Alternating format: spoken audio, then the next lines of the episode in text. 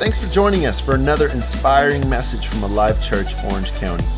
To find out more information about Alive Church, please visit alivechurchoc.org. You can also follow us on your favorite social media platform by typing in Alive Church OC.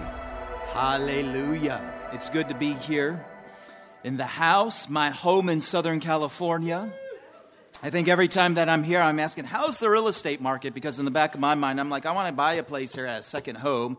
And so, because I just love it here and love your pastors, and as he stated, we've gone uh, a, a, far way back with him. And so, we are deeply appreciative of the relationship that we have with your pastors.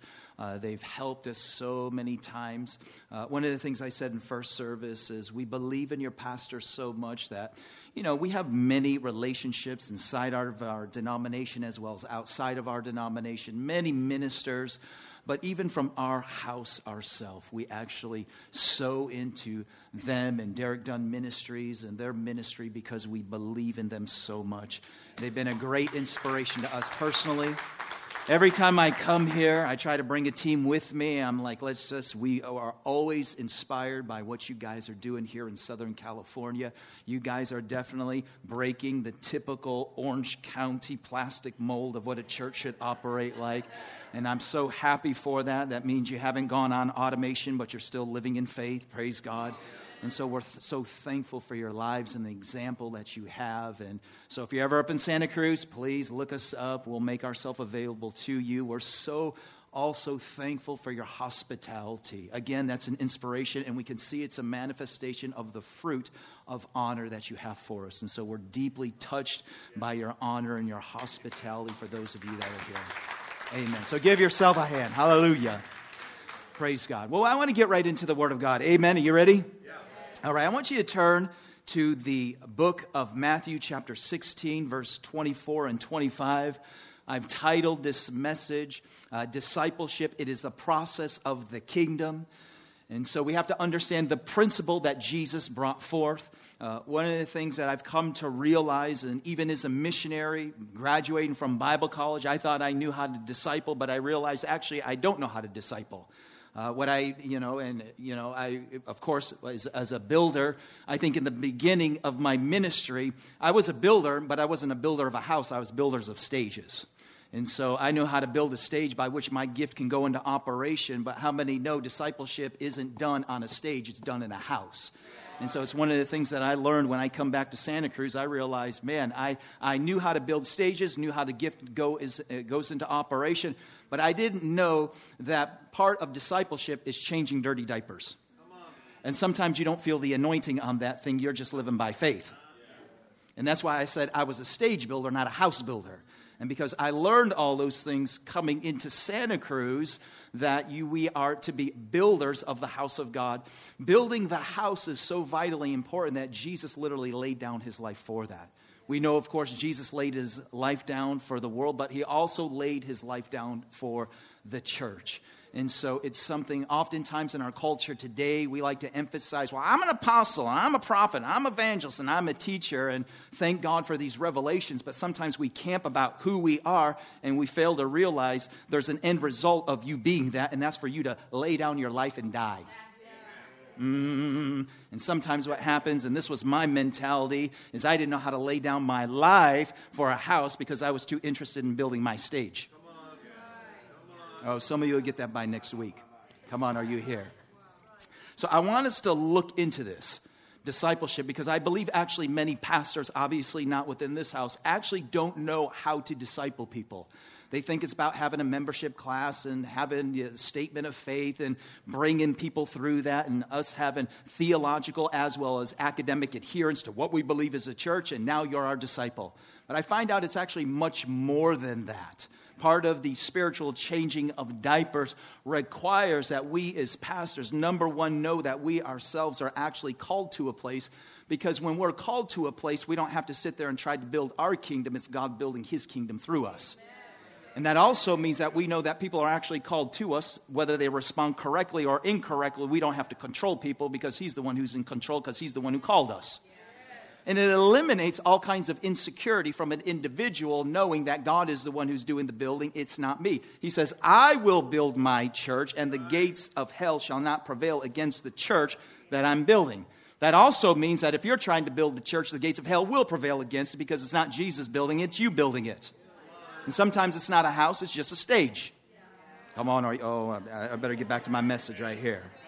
So I want us to look at this. And Jesus, this is in Matthew chapter 16, verse 24 and 25. Then Jesus said to his what?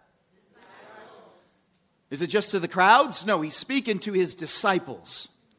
And he's going to unpack this concept of discipleship. Whoever wants to be my disciple, turn to your neighbor and say, Are you a disciple? And we're going to find out what Jesus defines as a disciple. Because I believe in today's culture, we have a very narrow view of what discipleship is, and it is quite unbiblical. It's an American cultural concept, but it's not a, a biblical concept. And it says this He must, uh, uh, to be my disciple, you must. Notice it's a must, it's not a you can if you would like. In other words, it is incumbent upon you to understand that this is actually a commandment. It's not an option, it's a commandment. You must do these things. So that means in our democratic culture, we understand this is a kingdom principle, not a democratic principle. And so you have to do what? Deny themselves.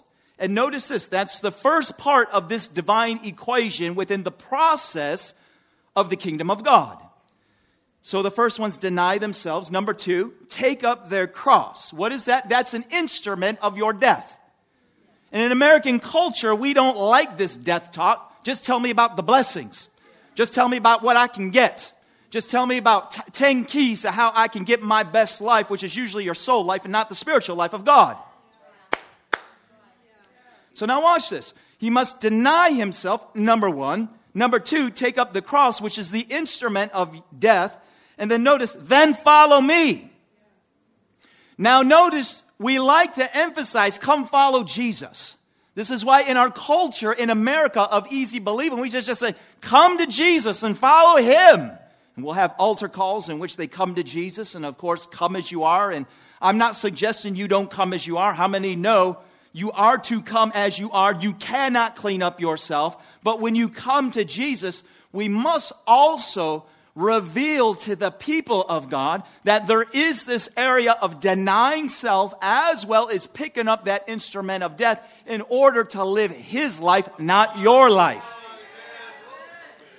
And oftentimes within the church, we just create a dichotomy between the life of the flesh and the life of the spirit. But actually, there's this soulish life that Jesus wants to deal with that is totally unspoken within the church. So we look and we say, well, you're not committing the sins of commission. You're not lying. You're not stealing. You're not bearing false witness. Uh, you're keeping your pants up and you're only sleeping with your wife or your husband. You're not committing adultery. So you must be A OK. But it's not simply you just not living a carnal life. There is this area of our life called the soul life that Jesus wants to deal with. And this is the process in the kingdom of God where we must understand we each individually have a soul. Some of us have stronger souls than other people. Come on, you know what I'm talking about. In fact, I suggest that the stronger your soul life is, the bigger your cross will need to be. Are you, are you here? This is what I was telling even in first service. My job as a pastor isn't simply to get people free. I can do that from a stage part of the house is getting in and being able to explore and through counseling and through the wisdom of God to show people what area of your soul life is still alive. Because what you don't crucify, that's where the enemy can come back into your life. This is why people will go to deliverance seminar after deliverance seminar after deliverance seminar after deliverance seminar after deliverance seminar after deliverance seminar, and they're always getting free because they never grapple with their own soul life and their ambitions of their own personal dreams that never came from heaven but came from themselves. I'm preaching better than you're responding. So now watch this. You must deny yourself pick up your cross, then follow me. So there's a prerequisite before you follow him. You have to live a life of denial as well as carry an instrument of death. Now, when I say these things, this does not mean that God will speak words to you by which you have to sit there and die every single day. Come on, are you here? There are times, and I believe it's actually seasonal. In fact, when you enter into a new season, I am convinced there'll be a new level of denial that is required of you by the Spirit of God. There'll be another cross, a heavier cross. If you are to go from faith to faith, from glory to glory, there'll be new levels of your soulical life that must be denied within your life by which you must carry a cross. And sometimes what happens is we want to revert to a past season where we have victory because we don't want to go into the new, uh, the new season because there are new requirements in our life.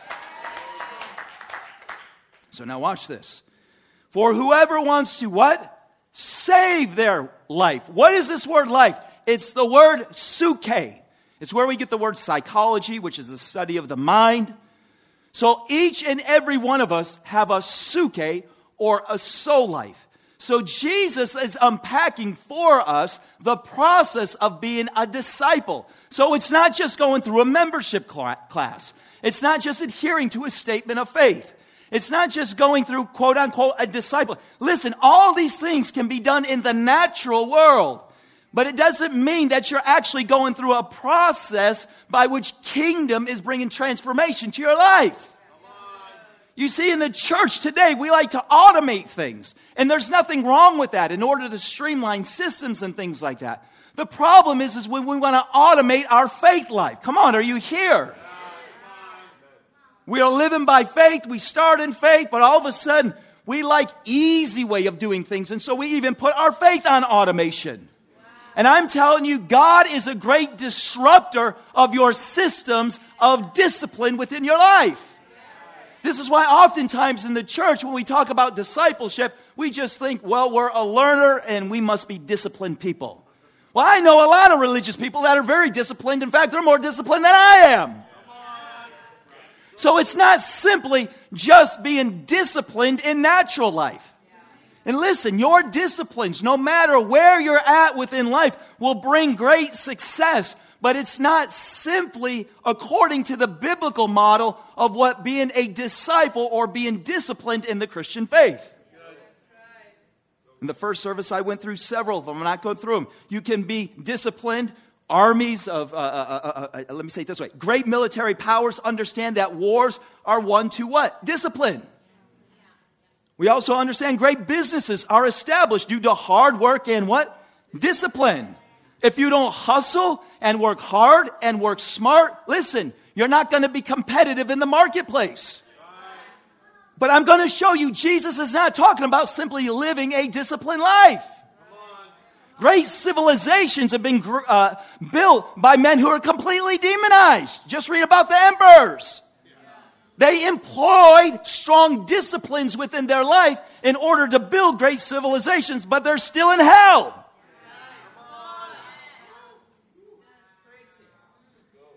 Great intellectual discipline in the world of academia can bring profit in your vocation of choice. Great physiques. Those of you who work out, how many know you got that because you lived a disciplined lifestyle? You go to the gym, you get your insurance policy, I mean, your membership at the gym. That was a joke if you didn't get it. In first service, I, I got a gym membership at 24 Hour Nautilus. This was a long time ago. And I finally ended up canceling it because I said, I don't need insurance.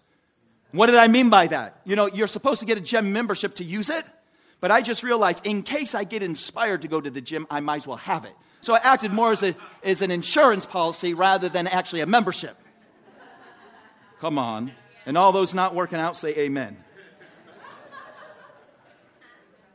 Great wealth can be built through consistent and disciplined investment. And I know I'm living in Orange County, but you have a lot of plastic here and a lot of silicone and a lot of things, but you're not on point sometimes because you got to keep up with the Joneses.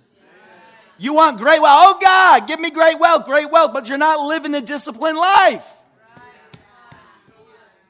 But we know even through discipline, great wealth and budgeting and management, all these things can bring through what? Discipline. You see, what you can do is you cannot simply reduce discipline to simply having a good time management system within your life. Jesus is actually talking more, not about these things in this seen world, but he's talking about a process in the unseen realm. And this is what I want to show you. This is the reason why I want us to look, not what the church says discipline says, but what the Bible and specifically what Jesus said. And this is not a parable. And it's not just a statement of Jesus, it's from an actual engagement that Jesus had with his disciples. Now, let me show you something powerful. So, what I did was I read to you from Matthew 16 24 to 25. But the preceding verse provides the backdrop by which Jesus actually said this. So, what we need to do to get correct hermeneutics is find out what Jesus actually communicated with his disciples by which he made this statement. Agree? So that's found actually in verse 21. So just go up four verses, and it says this in Matthew 16, 21, 23. From that time on, Jesus began to explain, notice this not to the crowds, he began to explain this to the disciples that he must go to Jerusalem and suffer many things at the hands of the elders, the chief priests, and the teachers of the law, and that he must be killed and on the third day be raised to life. Watch this, verse 22. This is his right hand man, if you will. This is his head usher. And I'm not implicating anything here, so in case you think I'm, I'm not trying to be prophetic, I'm just saying this is where he was at and his position within the 12. It says, Peter took him aside, watch this, and began to rebuke him. Never, Lord. Isn't that interesting? He calls him Lord. He rebukes him. Never, Lord. Obviously, if you rebuke him, he's not your Lord. He should have just, it should have said this. Jesus turned, excuse me, Peter took him aside and began to re- uh, uh, uh, rebuke him. Never Jesus is what he should have said, not never Lord. And then it says, he said this, this shall never happen to you. Verse 23. Jesus turned and said to Peter, Well, watch this. Get behind me, Satan.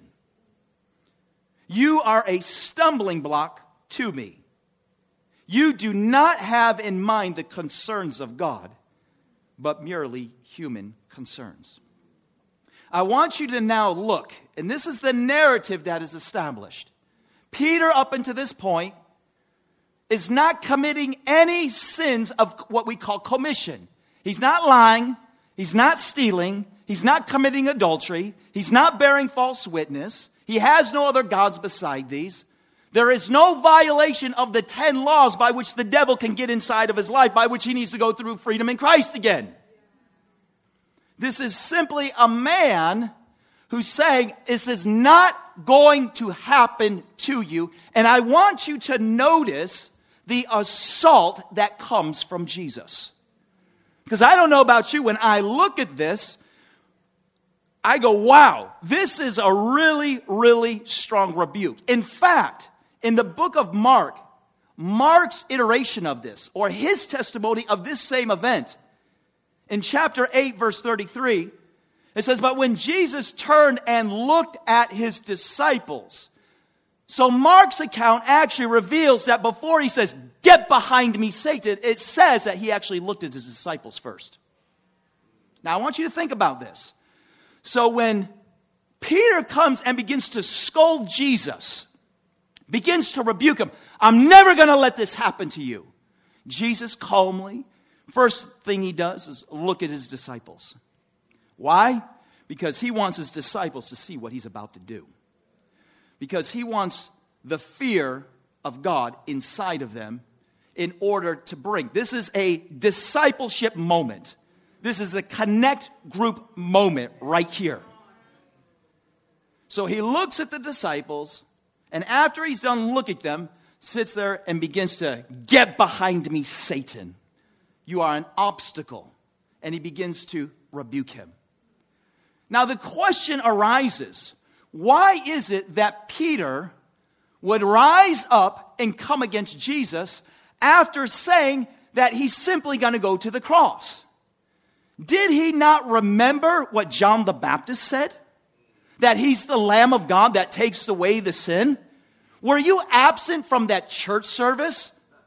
Did you not go onto the Spotify playlist to hear John the Baptist and what he said and the prophecies that he gave forth? Hello, where were you at? He's the one in which the crowds came out in the wilderness. In fact, when Jesus arrives, after already stating, There's one coming after me. I'm not even worthy to begin to bow down and untie his sandal straps. He's greater. Here is the Lamb of God who takes away the sins of the world. He was present at those meetings. He knew exactly what the destiny was. What was the problem with Peter? He wanted to architect his own ministry and not fall in compliance to what God wanted him to architect. You say, Pastor, what do you mean by this? I could understand if this happened within the first six months of following Jesus. I could understand that maybe this was pre deliverance. Peter, he's got his own ambitions and his own ways. But this is actually nearing the end of three years internship with Jesus. In other words, he's coming to the end of Bible college. He's about to walk up on stage and turn the tassel to the other side and receive his certificate of completion. I've arrived. I know how to preach. I've literally already done that. Cast out devils. I know what it is to step on a stage. What was his problem? He was trying to architect his own ambitions. In America, we call it pursuing your American dream. And listen, not only culture, but even the church will reinforce that idea to pursue your own dreams. You better be careful. Pursuing your own dreams will get you in hell. So, what was the dream of Peter? I'll tell you what was in his mind. It was a pretext to get to a physical throne. Jesus was one who is called the Messiah, the son of David. So, in their mind, everyone was awaiting the Messiah to do what? To do what David did, which is kick out all the Philistines, kick out all the ites that were occupying, and establishing a political throne. So, the whole time, while Jesus already knows he's to go to the cross, so Peter should have known that. Every time Jesus moved out in the Spirit, you tell them that when demons come out, when you heal the sick, when you move in the supernatural, when you operate in the unseen realm, you tell them the kingdom has come upon. How many times does Jesus have to say that in order for you to get it? But yet Peter has his own ideas. He may have went to his mom, "Mom, can you see if you can get us to the right?" And this is why you even have mamas, "Hey, can one uh, be at the right hand and the other one at the left hand?" In their mind, it was a, wasn't about the kingdom of God. It was about a political kingdom. This is why he's like, I'll never let this happen. Why? Because he's got his own ministry agenda. And again, I want to emphasize this is coming near to the end of Jesus, uh, of Jesus' life. In other words, Peter has been following for literally three years and still doesn't get it. That's why I believe this must be applied. And listen, this isn't going to happen every day. It's not like God's going to speak to you word and you're like, oh my gosh, I got to deny myself and carry a cross. By which you live a life in which you look like you're sucking on lemons every day. But I do believe it's seasonal. There are seasons that you will walk into in which you will have to apply the process. You must deny yourself. You must pick up your cross. I know it's Sunday morning. You don't want to hear about this denial stuff. Just tell me about the blessing, Pastor. Just tell me the 10 steps of how I can get my own.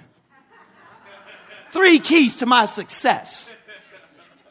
Peter probably went to those meetings too on his side at a different place with a different rabbi.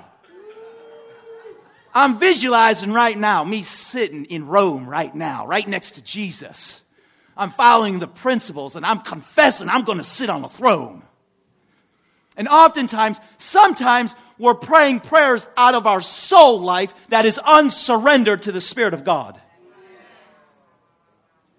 My job as a pastor, post deliverance, isn't so much to get people out of their carnality. People are clean that way. It's getting them to explore what areas of your life are unsurrendered to the Spirit of God.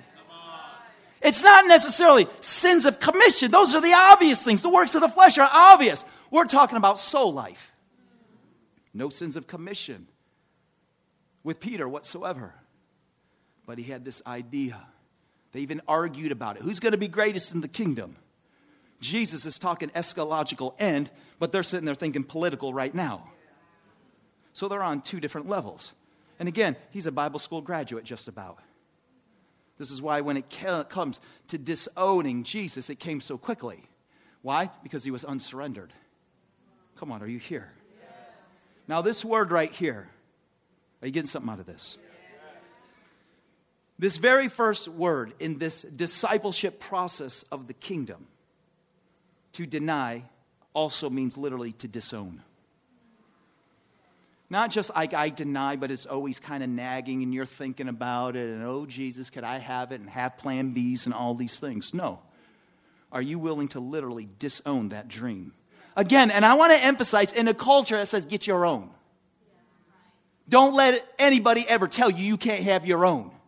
I love MMA. I remember you'll see these, you know, champions that come and in different sports They'll tell you, don't ever let anybody tell you you can't do it. I had people tell me that I couldn't do it, but I proved them wrong. Go pursue your dream.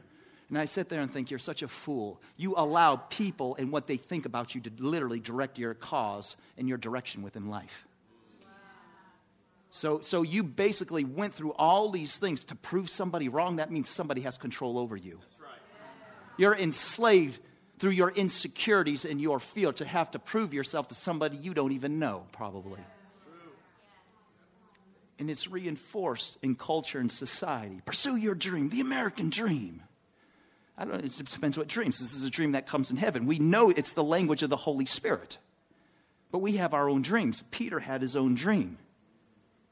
He had a dream of sitting at the right hand of Jesus on a political throne when clearly he should have known better. That's not what this is all about.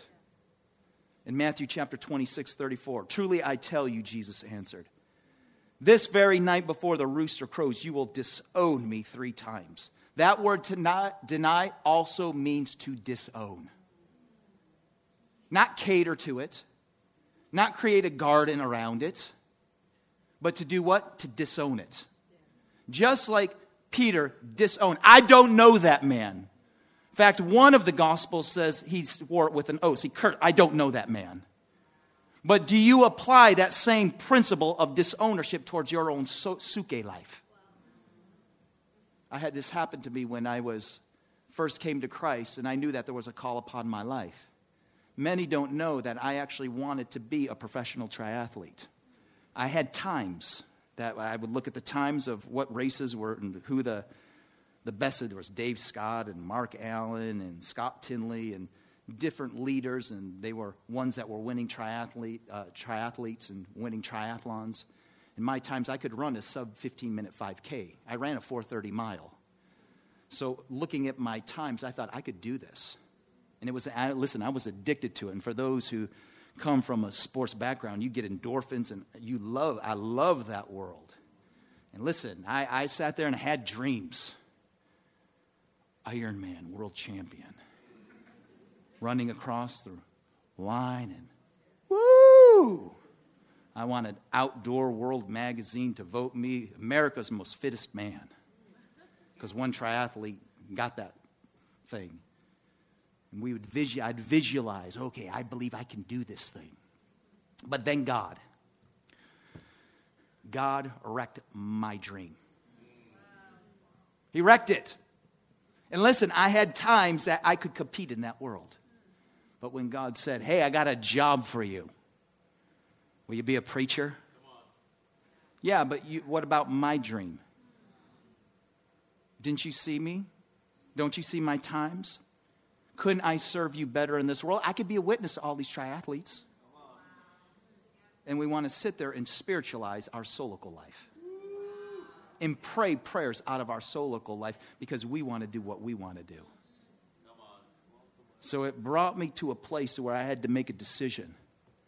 Do I forsake my American dream that the world reinforces? Pursue your dreams. That's why I say your dreams could bring you to hell.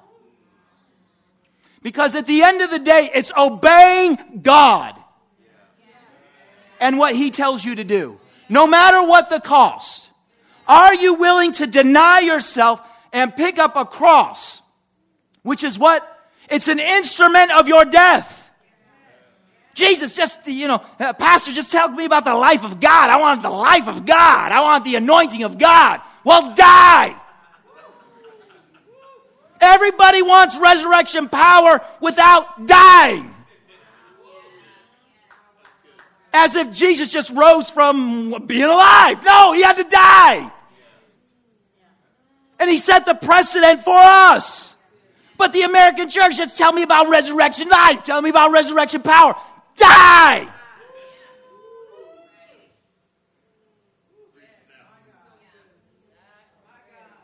Maybe some of you in this room, you are having your triathlon moment in yourself and the Holy Ghost is convicting you and you've been praying, God, give me success in my triathlon pursuits. Just bless my soulical life and my disobedience. Bless my life of not denying and disowning my own life. Are you here?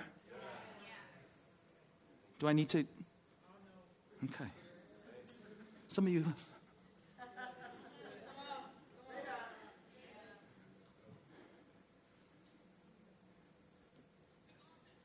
But what ended up happening? Once I surrendered, God, it's your will, not my will. How many know you always want to look back? You want to create plan Bs, a just in case moment. What if it doesn't work out? I always got something to fall back to. We're not like blind Bartimaeus, right? Who threw his jacket, which was his security, by which he would get provision.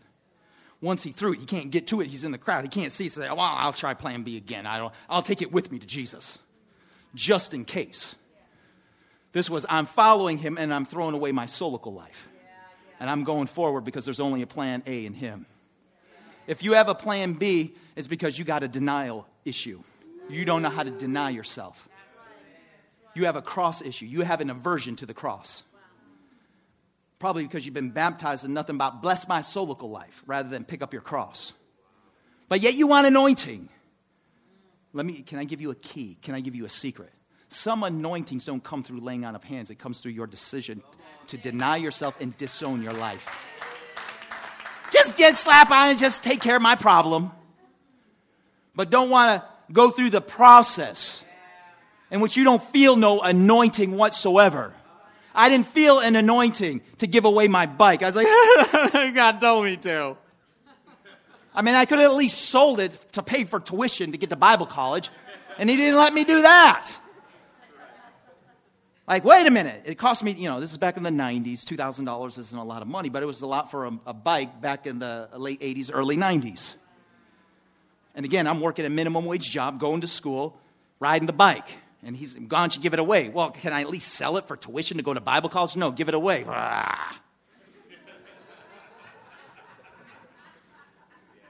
And I think the reason why he told me to give it away is because if I got $2,000, like I said, I'm helping you out, God, in my new place that you're giving me.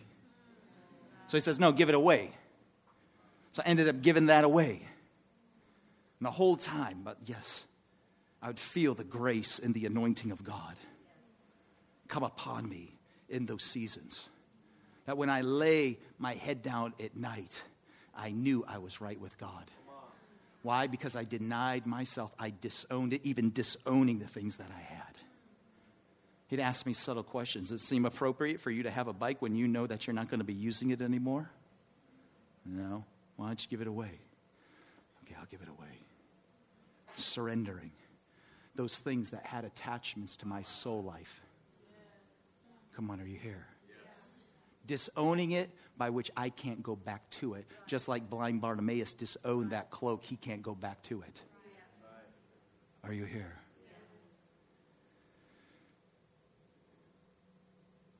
In Luke chapter 17, verse 32 to verse 33, listen to me very carefully. Jesus, again, this isn't just in a silo, Jesus says this one time. He says it again. This principle of the process of the kingdom. Now, I'm going to read this again. It says, Remember Lot's wife. Watch this. Verse 33. And he emphasizes this point again. This is his discipleship process of the kingdom. Whoever tries to keep their life will what? Lose it. That life is what? psuche life. Not spiritual life, your psuche life. Your American dream that is unsurrendered. Now, watch this. And whoever loses their life, their psuche, their American dream, their triathlon, whatever it may be for you, that God is calling for you to surrender. Whoever loses their life will what? Preserve it. You know what's interesting about this when you actually go back? So, Jesus is the one who sets how this hermeneutically should be interpreted. He's the one who interprets Genesis chapter 19. He brings it and he vets it into the New Testament so that we know it has to do with your soul life. When you actually read in Genesis 19 17, it says, As soon as they, that's the angels, had brought them out, one of them said, Flee for your lives. Don't look back.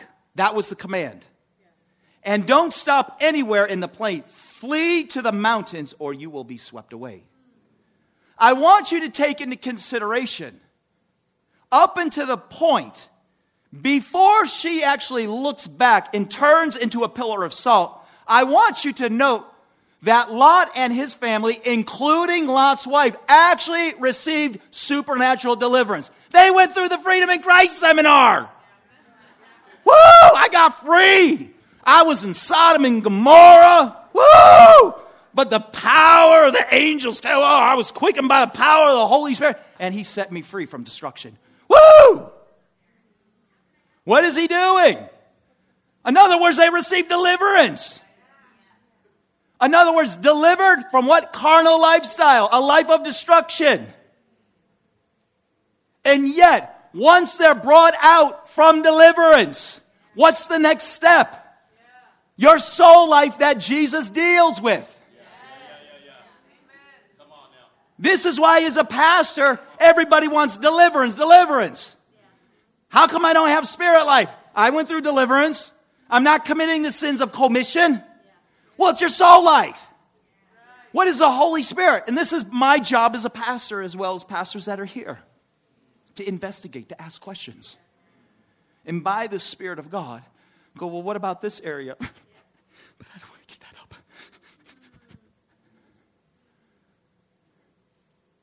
We know the enemy has access through your carnal life, open doors by which. The biggest problem in the church, and this is the reason why people always need deliverance, they got deliverance right here, is because their, their unbridled denial of their soul life.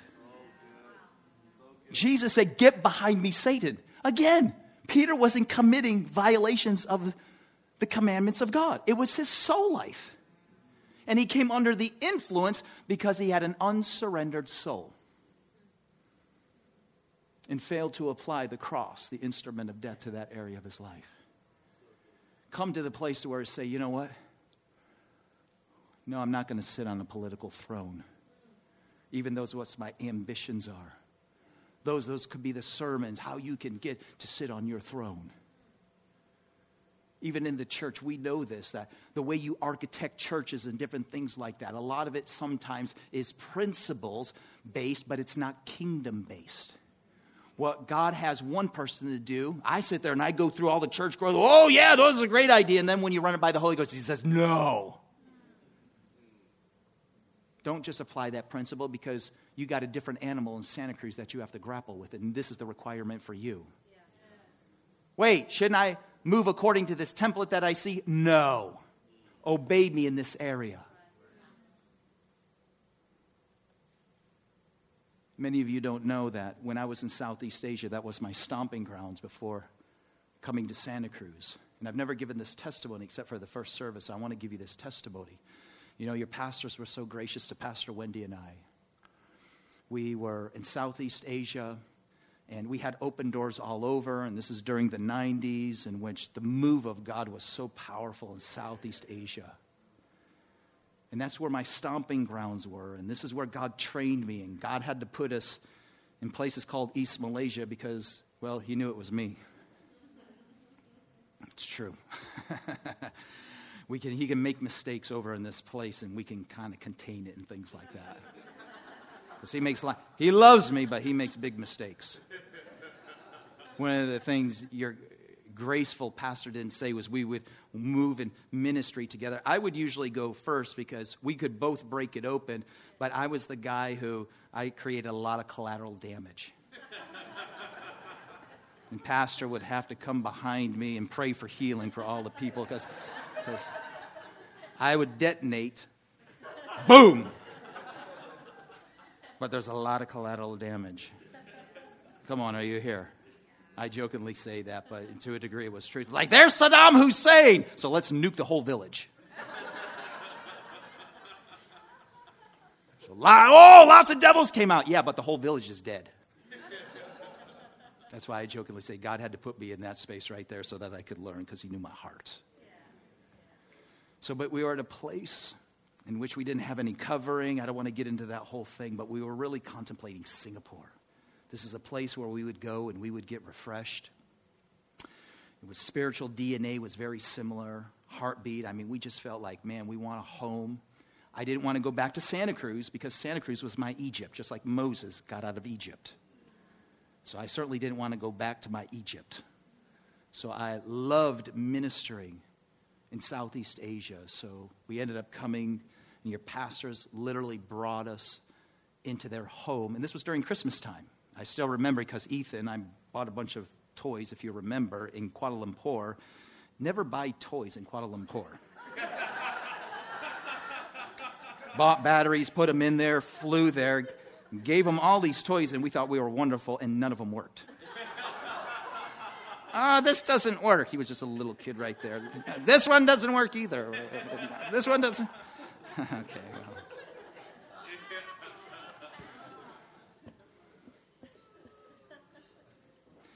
But we were there.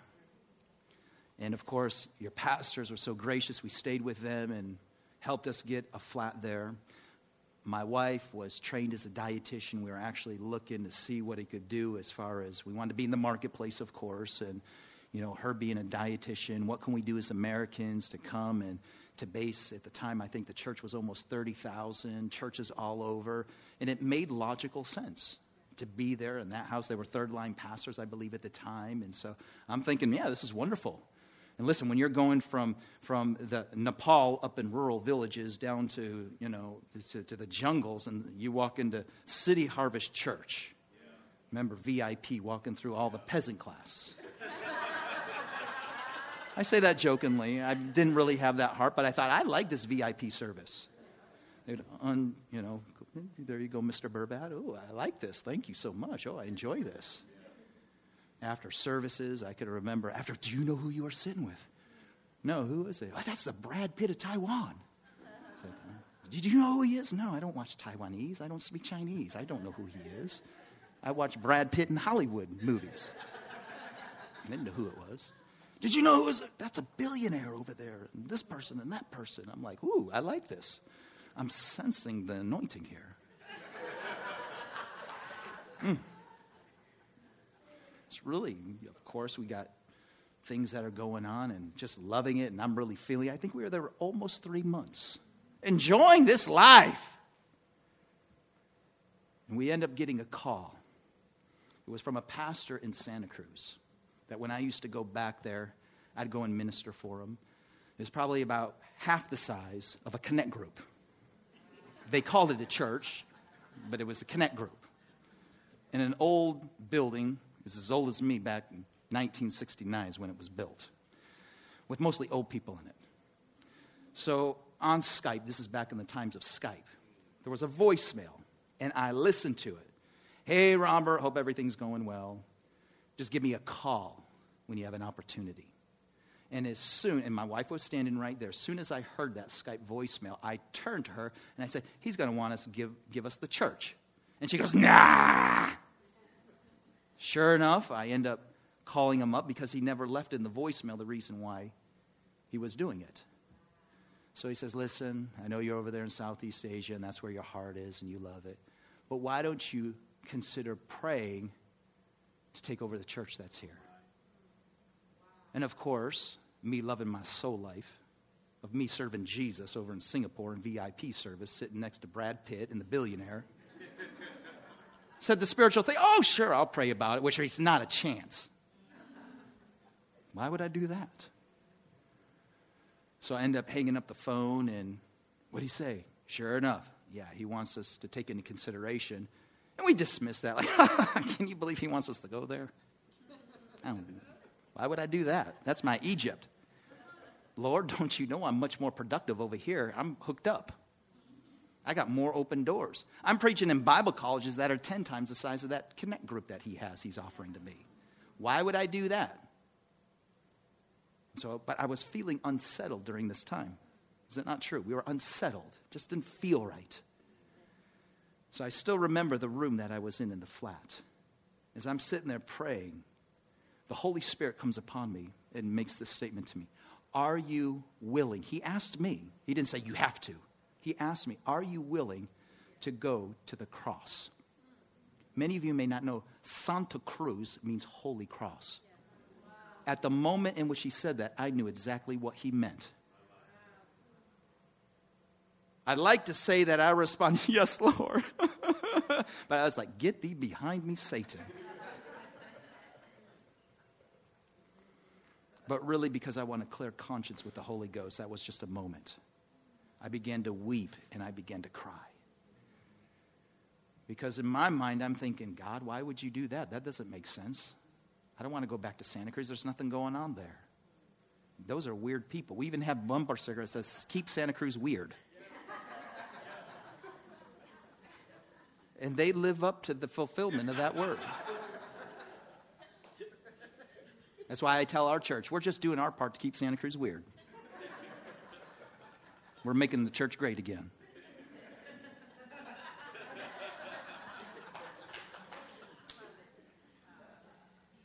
So I was weeping and I was crying because I knew what that meant. So I communicated to the Lord. I said, Lord, I'm willing to go as I'm weeping and crying in intercession. I felt the Holy Ghost when I made that decision and the Holy Ghost broke upon me, the anointing I sensed of God. This is why I say this. Some anointings only come once you make a decision to dismiss your ideas. I could have sat there and said, God, why would you want to do that? Don't you know I'm more productive? Lord, you're really screwing up my ministry to you. That's the problem. It's your ministry, it's not my ministry. And we can even sit there and architect our own ministry like the Apostle Peter tried to architect his own ministry. Come on, are you here? I can sense the gravity of what I'm saying because a lot of times, listen, no one will ever know what you're called to surrender and to deny. The flesh life is obvious, the soulical life isn't so obvious. We can spiritualize our soul life and be completely living in disobedience. This is why I said during in first service, this is why I respect your leaders so much, because they're not just skilled, they're not just gifted, they're just uh, uh, uh, anointed, but they're surrendered people. There are lots of preachers that are anointed, but it doesn't mean they're surrendered. So I asked the Spirit of God, I said, Lord, I'm willing to go, but you better talk to my wife. Because I don't want to be dragging her around and being resentful. No, you miss God. And all of a sudden getting in strife and everything like that. And I kid you not, it was probably within two days. Am I correct? Two to three days. She comes into the room crying. and I am not exaggerating. True. She's crying. I thought something happened to her, like she fell. And this is what she said God wants us to go to Santa Cruz, and I don't want to go. I'm not a, you know my wife, she's very spunky, and that's what she was. and in fact, the Lord said, You need to tell him, you need to tell him, you need to tell him. And as soon as she came in, she said that. I said, I know. That's what the Spirit of God spoke to me a couple of days ago. And of course, they were like, How come you didn't tell me? I was like, Well, because if I would have made you do it, you would not have heard from God, and we would have been going in strife over to the place where we're supposed to go. So we ended up going there to the cross. That was my cross. Why? Because I was trying to architect my own ministry of the way it should be done rather than surrendering it. God, don't you know I can win many more thousands? This is where the flow of your spirit, this is where it's going. And He wants me to go to keep Santa Cruz weird again? They don't even know how to vote right over there. They're weird. And so I always jokingly say, My poor church. Oh my goodness, my poor church. Because God was doing a work inside of me more so than what He was doing through me. I was Jonah. I'm going, but only because you told me so. you know that scripture where Jesus talks about, he says, talks about the son, and one says, says, Yes, I'll go and do it, and doesn't do it. And then the other one's like, No, I'm not going to do it. But then later on, he feels bad. Okay, I'll go do it. Then he says, Who was justified? Of course, that was the latter one. He said, I'm not going to do it. Oh, okay, that's me. No, I don't want to go to sin. All right, I'll go. We ended up going over there, and I was like Jonah. I'm obeying God, but I don't like those Ninevites. God had to do a work inside of me, denying self, of how I was trying to architect ministry and what I thought and visions of what I want to do to serve you, God. Just like Peter, don't, don't, no, no, no, I want to sit at your right hand. I want to make things happen for you, Jesus. And he was using Jesus as a pretext to get his own ambitions out in the world, his own talent, his own anointing instead of recognizing, no, the life of the Spirit, of discipleship, the process of the kingdom is in a new season. This is why I say for every season, I have found personally, I personally have found that there be a new denial that comes your way, a cross that you have to pick up. Literally, just this last year, the Holy Ghost challenged me again. You know, as pastors coming out of COVID, we, these have been certain challenges that we have and for some churches they you know losing numbers and how do you do ministry and going online and all these things i myself i need a building we've been going need a building going two services and thinking lord i need to go into three services. How i'm going to do that? We got a connect group that's out in santa clara that's you know 30 going on 40 people that are there. We should you know and we don't have enough sub leads in order to multiply it. And oh god we need a building. And of course i'm bringing up you know all the scriptures that about the building. Come on for the last decade you've been telling me you've been giving me a building. And it seems like some of these prophecies have you know expiration dates on it. Come on god you need to do this and make this thing happen don't you know and then i hear a word comes from heaven and says, You've neglected your neighbors to the south, Mexico. But God, what about my building? I need a building. I'm growing this ministry for you, you know. How are we going to do three services? How are we going to do this? I'm more concerned with this right here. Well, God, we're coming out of COVID. We got to rebuild and do things. You've neglected your neighbors to the south. You begin to move upon me like, okay, how are we going to organize and how are we going to do this? Because I had my agenda of how we think the church is going to grow. But God says, no, I want you to go there. And so we had to reset things and do certain things. And how did that come to me? When that word came to me, I felt like He indicted me like it was my fault we neglected our neighbors to the south. So I began to research and look and go into Mexico. I just began to weep in intercession. Pastor Suzette calls adopting a nation, like God wanted me to adopt that nation. And I was like, that's what it felt like. But God, what about the church? No, I'm concerned about this right now. Well, but, but, but come on, God. Get on my page of what I want to do in ministry for you, Jesus. Come on, I want to sit on a throne here. Begin to weep, begin to cry, begin to research. My heart began to break. Because oftentimes we do token ministries that are down there, and it's not to despise the things that happen there. But I realize here in America, we're so blessed. We've had great awakenings and moves of God throughout this nation. Even Pentecostalism that spilled over into South America. There's been many moves of God into revival, Argentine revivals of the 40s and the 50s in Brazil. I was talking to your pastor. You can sense that. And I was so heartened coming out of COVID. I remember Pastor Wendy scrolling through, and we need to re engage the nations. I'm like, praise the Lord. I'm not the only one who's feeling this thing. When everyone's trying to buckle down and redo certain things, but I was so heartened by that. But even his nation of Brazil, half the second largest people group denomination is Pentecostals. And half the Pentecostals are assemblies of God, one denomination. My point is, is there's been moves of God all through South America. As I began into research, I realized our neighbors to the south, there's been no moves of God. That's been substituted. Yet we've invested in all kinds of ideas of humanitarian. And I'm not trying to despise those things, but I mean a move of God by which the power of God is establishing houses all across that nation. Weeping, crying. So I'm in the midst of it right now, coming out of COVID, new season have to trust and I have to obey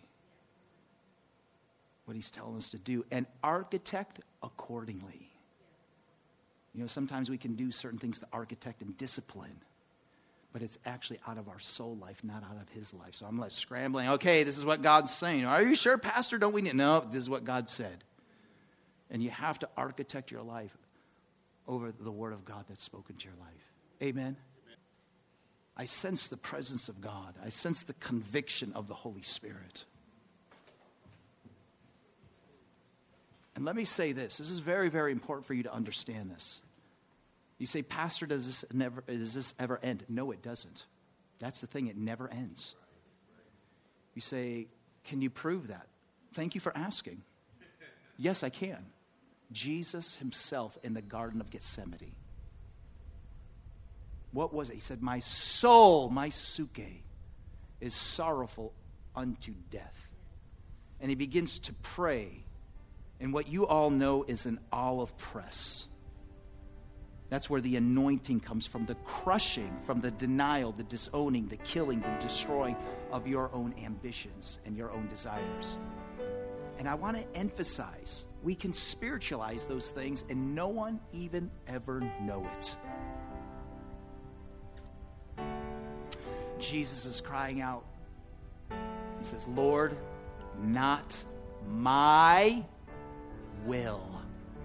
Jesus himself, the Messiah, the perfect discipler, coming up to 30 years old, had to grapple and he showed the way by being able to overcome even his own soulical ambitions. In fact, he even said, Put away your sword. Do you not know I, out of my soul life, out of the anointing of God, can initiate my own ministry and have angels bring me from an escape from this cross? He knew he could exercise his own will and get out of the cross and implore angelic assistance from heavens. You know, if I would have stayed in Singapore, I'd still be casting out devils, still be healing the sick, but I'd still only be a stage builder rather than a church builder. Come on, are you here? Spirit of God convicted me. Every stage of life, there's a point of denial, of losing yourself. I never even got into the Greek or the Hebrew. To lose your life literally means, because as we think of losing, hey, where do we, it's because we're looking to find it. But in the biblical narrative, for you to lose your life literally means to destroy your life literally to kill your life and to deny it. This is why the gospel is for those who make strong decisions. It's not for the faint of heart. This is why Jesus talked about counting the cost. And the problem is, we're only given the equation of follow me, follow Jesus. He's got a wonderful life for you. Is baloney. There's the denial and the picking up a cross by which you come into that. And oftentimes we silence the first part of that equation and only emphasize the latter part of that. And then we wonder why we don't have what happens in the early church is because we don't follow their same equation. Come on, are you here? And listen, we can come here and do it and receive anointings and be open and do all those things. But you know whether there are areas that are triathlons in your life or Santa Cruz Singaporean moments within your life. Or the Spirit of God interrupts your ministry to say, hey, you've neglected your neighbors to the south, and I'm concerned. Are you willing to re architect your life that you had so nicely in position and on automation? We're really good in America at putting things on automation that we even do it with our faith. But we are to be a people of faith, always stepping out of the boat in a new season. And sometimes we think, well, I'm over that. It never happens again. Jesus is the one that we look to, and even He Himself had to grapple. Not my will, but your will be done. And what ends up happening? An angel from heaven arrives and strengthens. Why? Because of the decision he made. This is why I say some anointings come upon you, angelic assistance comes when you make a decision. Even in the first service, I could tell people have made decisions. Fire of God comes because fire comes upon sacrifices that are dead.